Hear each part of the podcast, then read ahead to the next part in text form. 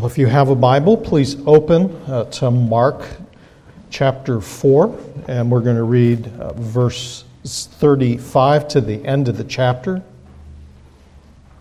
And if you would, would you stand? We stand in recognition that this is the inspired, authoritative, and inerrant Word of God. Father, we ask for your assistance, for, Lord, only you can penetrate our hearts, only you can lift uh, the darkness in our minds, make us uh, soft and not stubborn, we pray, uh, receptive and not resistant. For we ask in Christ's name. Amen. Amen. On that day, when evening had come, he said to them, Let us go across to the other side. And leaving the crowd, they took him with them in the boat just as he was. And other boats were with him. And a great windstorm arose, and the waves were breaking into the boat, so that the boat was already filling. But he was in the stern, asleep on the cushion. And they woke him and said to him, Teacher, do you not care that we are perishing?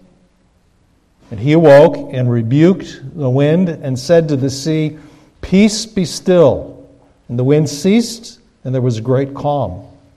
And he said to them, Why are you so afraid? Have you still no faith? And they were filled with great fear and said to one another, Who then is this? that even the wind and the sea obey him. You may take your seats.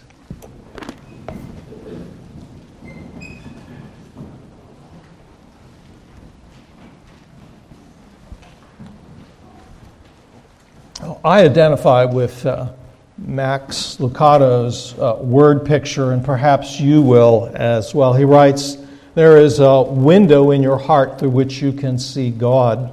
Once upon a time, that window was clear. Uh, your view of God was crisp. You could see God as vividly as you might see a valley uh, or a gentle hillside. The glass was clean, the pane unbroken. You knew God, how He worked. You know what He wanted of you. There were no surprises, nothing unexpected. And then suddenly the window cracked, a pebble broke the window, a pebble of uh, pain. It missiled into it and shattered it.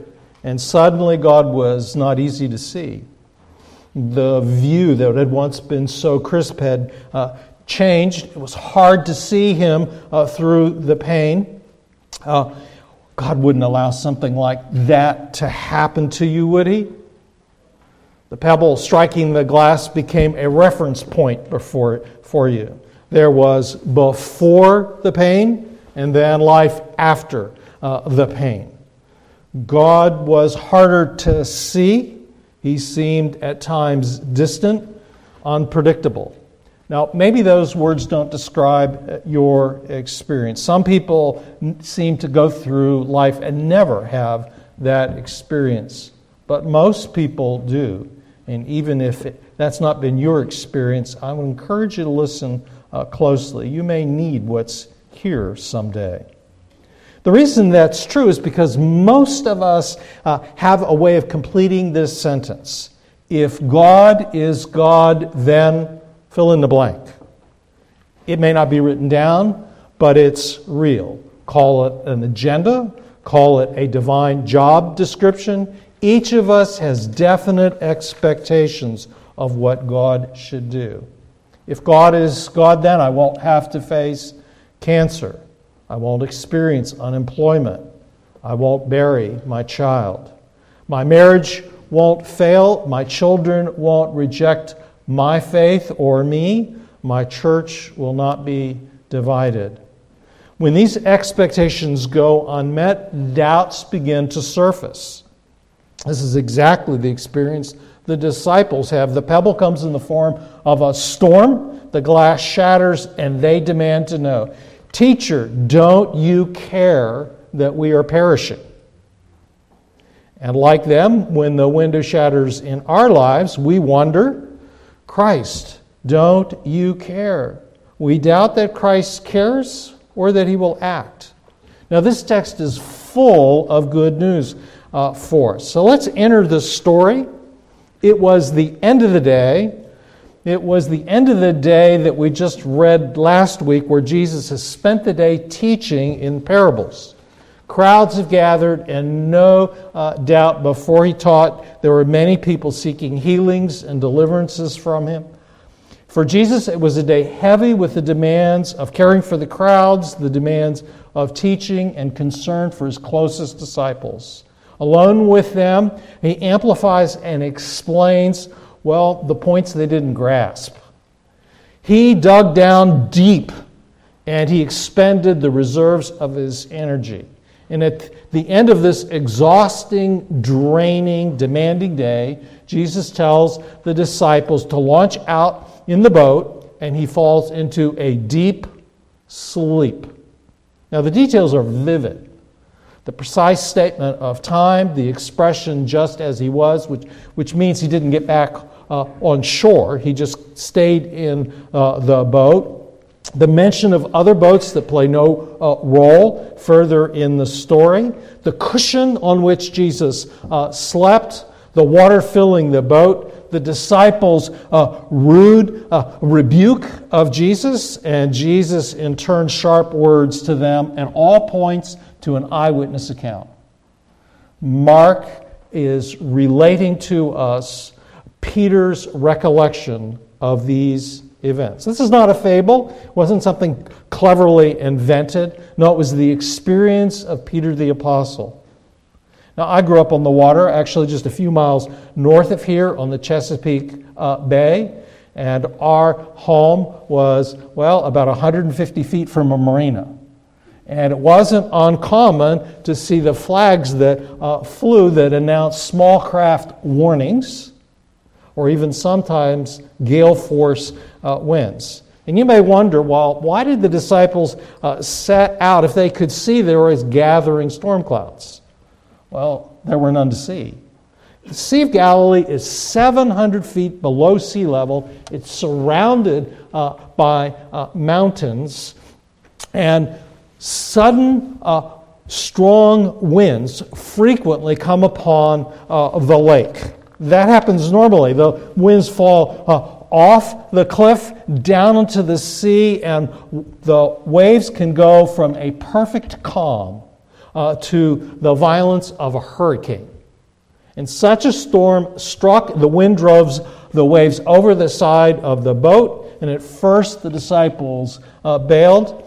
But the experienced fishermen who'd lived their lives on that uh, sea knew that they were in great danger.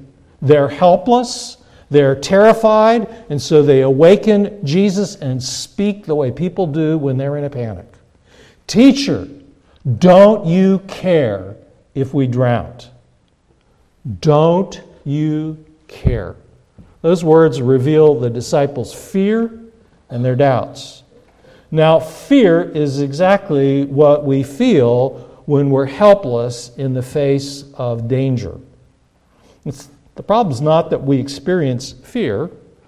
The Apostle Paul says of his own experience conflicts without and fears within. The problem is what you do as a result of your fear. Fear can distort how we see things, it narrows our vision, it often results in our imagining the worst possible outcomes.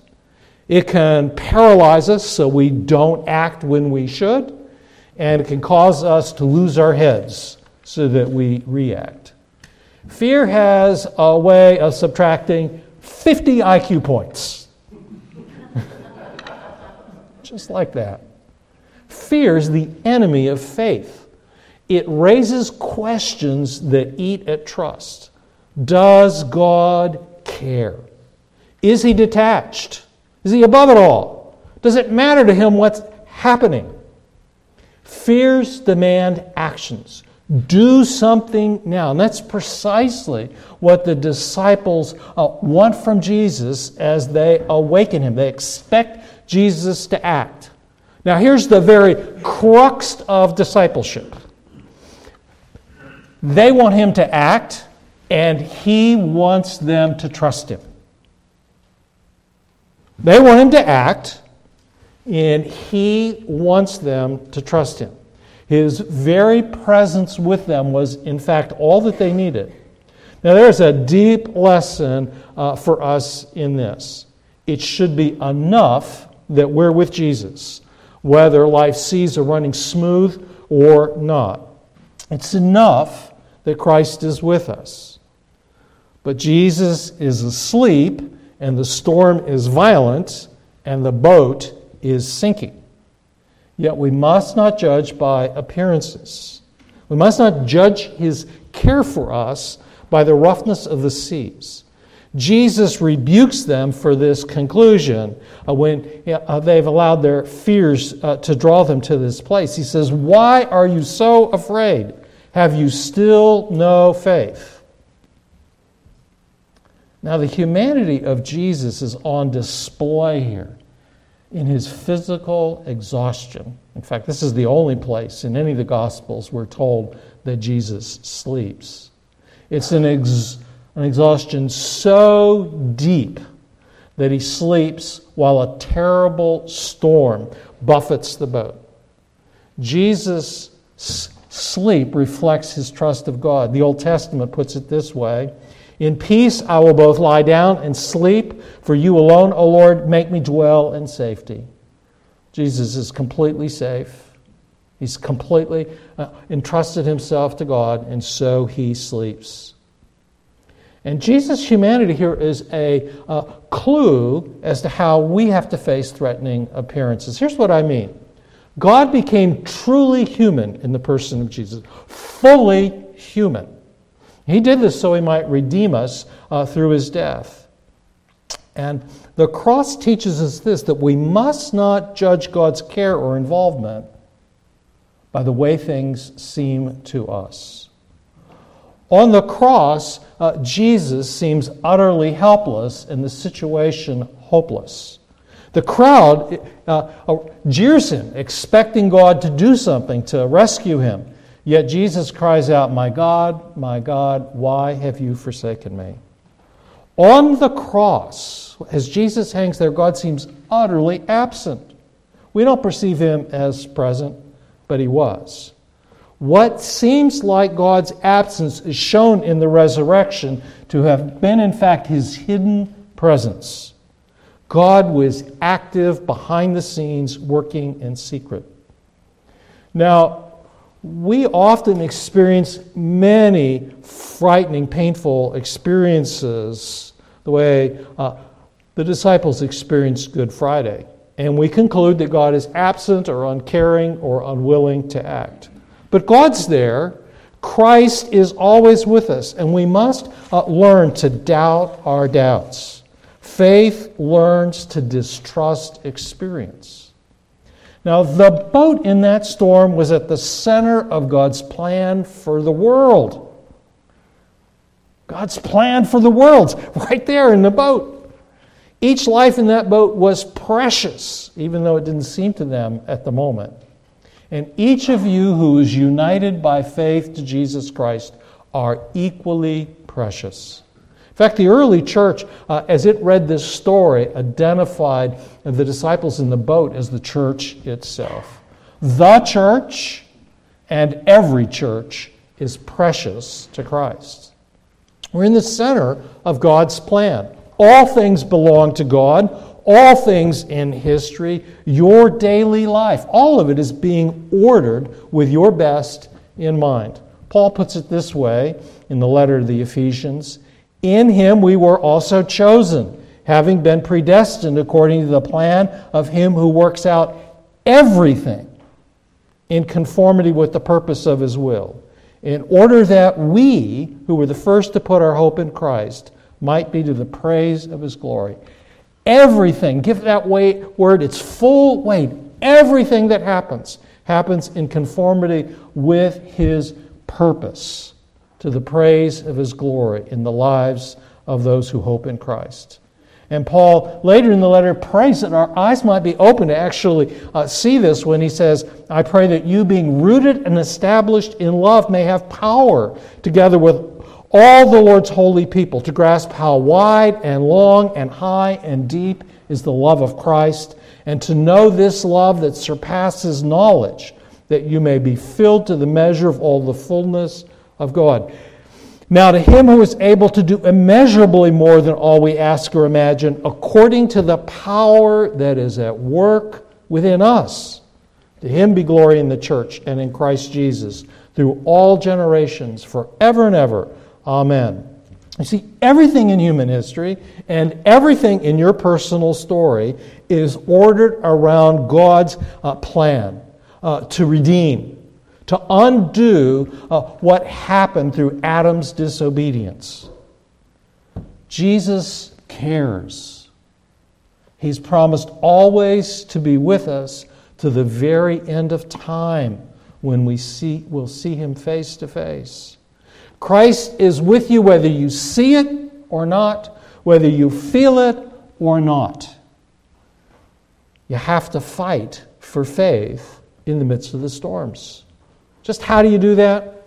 Well, the first thing is to actually recognize that you need to fight. You cannot just be passive in the midst of the storm. That means you need to be attentive to what's actually happening in your heart and mind, how they drift into fear and unbelief. And one of the skills that disciples must develop is to doubt their doubts. To recall, you do this by recalling the fundamental truths that God has revealed about himself in Scripture. That he is faithful and that his loving kindness endures forever. And in doubting your doubts, uh, you begin to see by faith that the hidden God is with you in the midst of these storms.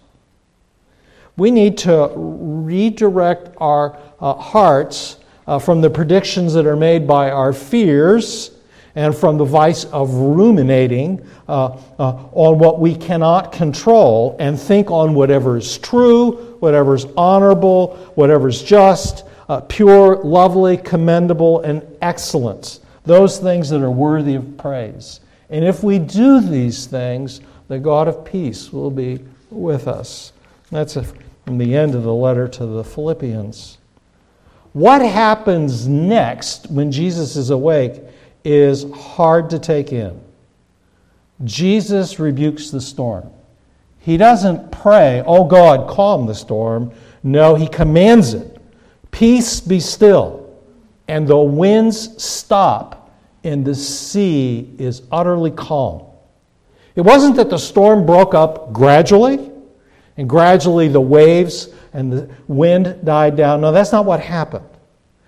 Instantly, immediately, the wind and the waves obey. And the fishermen have never experienced anything like this. And they are filled with greater fear. That's what the text says. Greater fear when Jesus stops the storm than the fear that they had that they were going to lose their lives in the storm. The disciples ask, Who is this?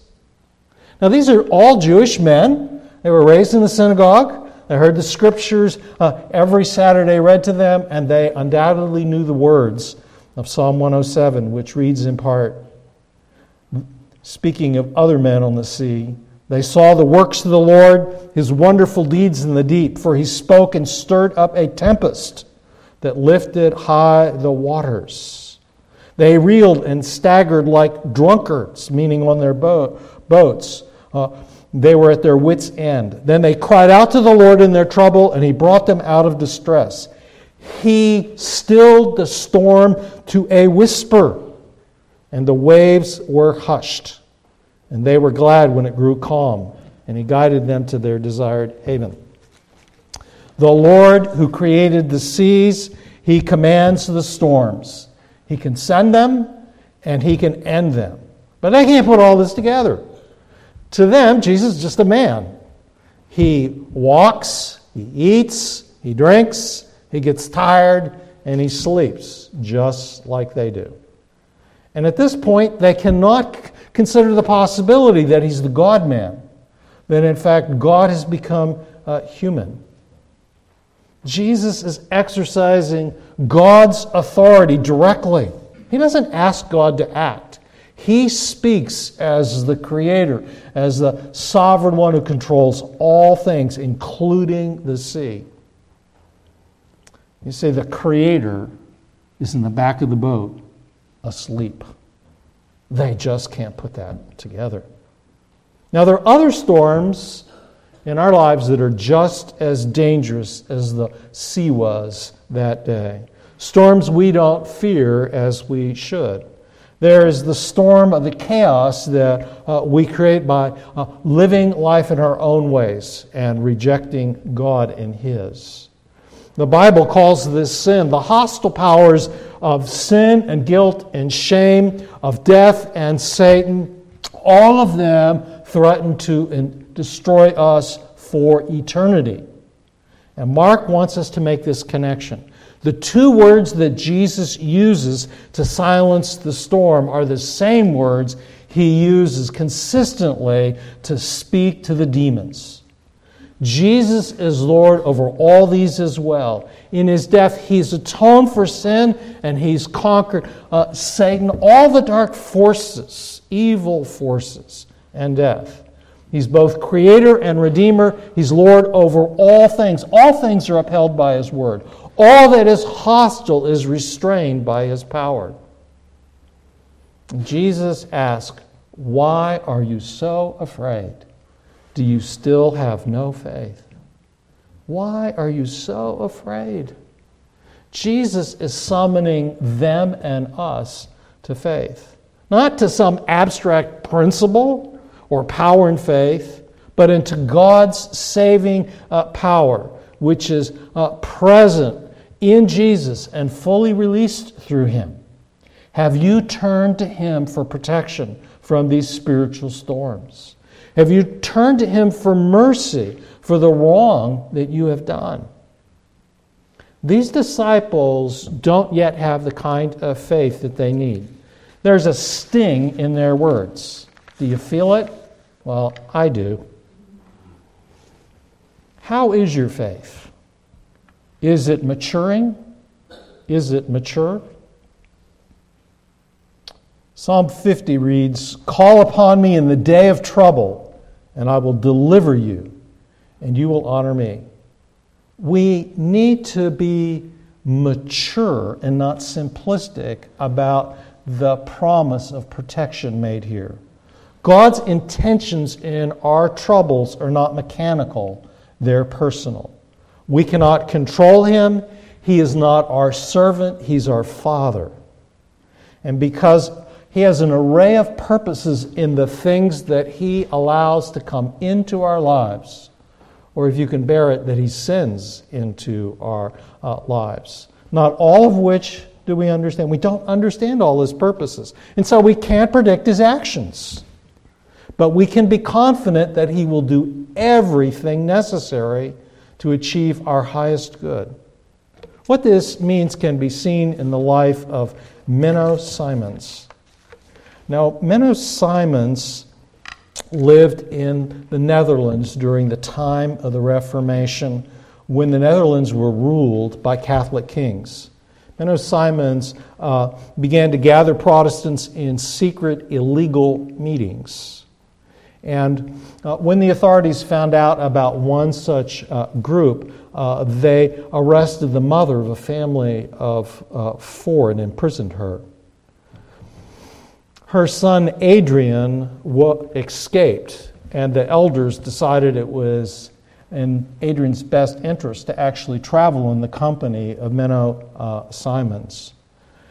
While they're in Amsterdam, uh, Adrian uh, one day saw a, a, notice that there was a reward of 100 guilders for anyone who could help uh, lead to the capture of Menno uh, Simons, and any crime that their family committed would be pardoned. Adrian uh, didn't notice the old woman in whose home he was staying, but she could uh, see as he pulled out this uh, notice and was looking at it, she could uh, discern just what it was he was thinking because this boy surely wanted his mother free from jail. And she said uh, to him, You can't change God's timing. God will protect uh, Menno until the day comes for him to go to glory. Uh, you can't make it happen. No one can keep him on earth any longer than God this decrees. All you can do is crush your soul in betrayal. Well, the boy tried to take that in. She could see he really didn't grasp what he uh, was being told. And so she said, Let me tell you about the story of my own arrest and imprisonment.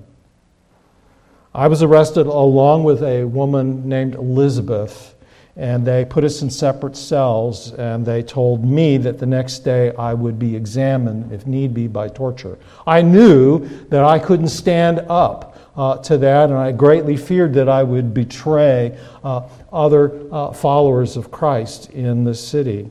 And so I began uh, to pray earnestly that God might uh, deliver uh, me, that somehow He would provide a way of escape.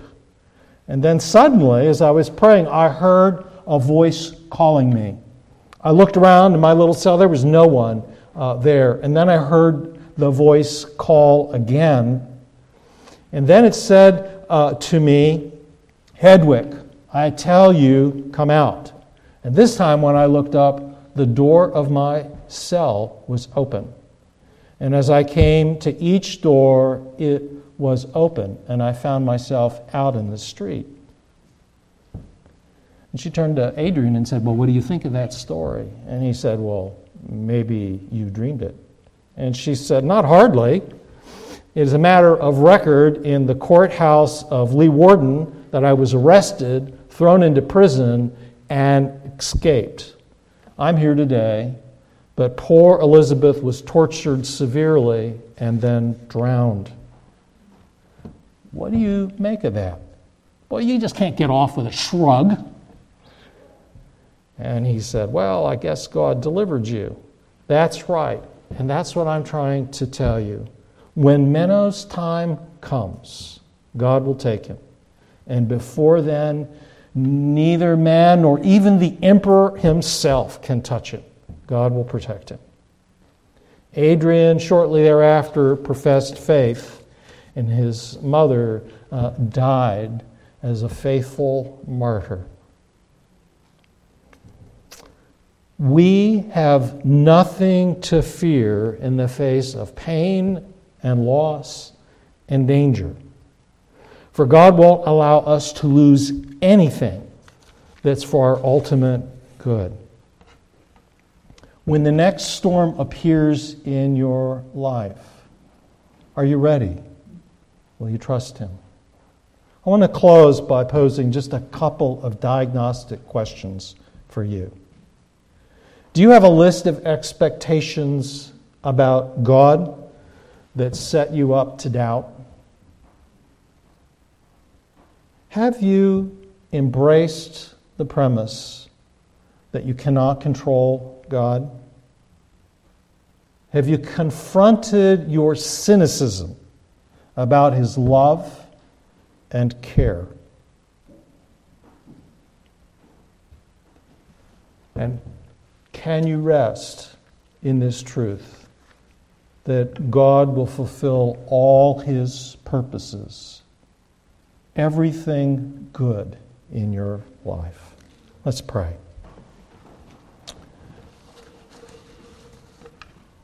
Great Lord, increase our faith.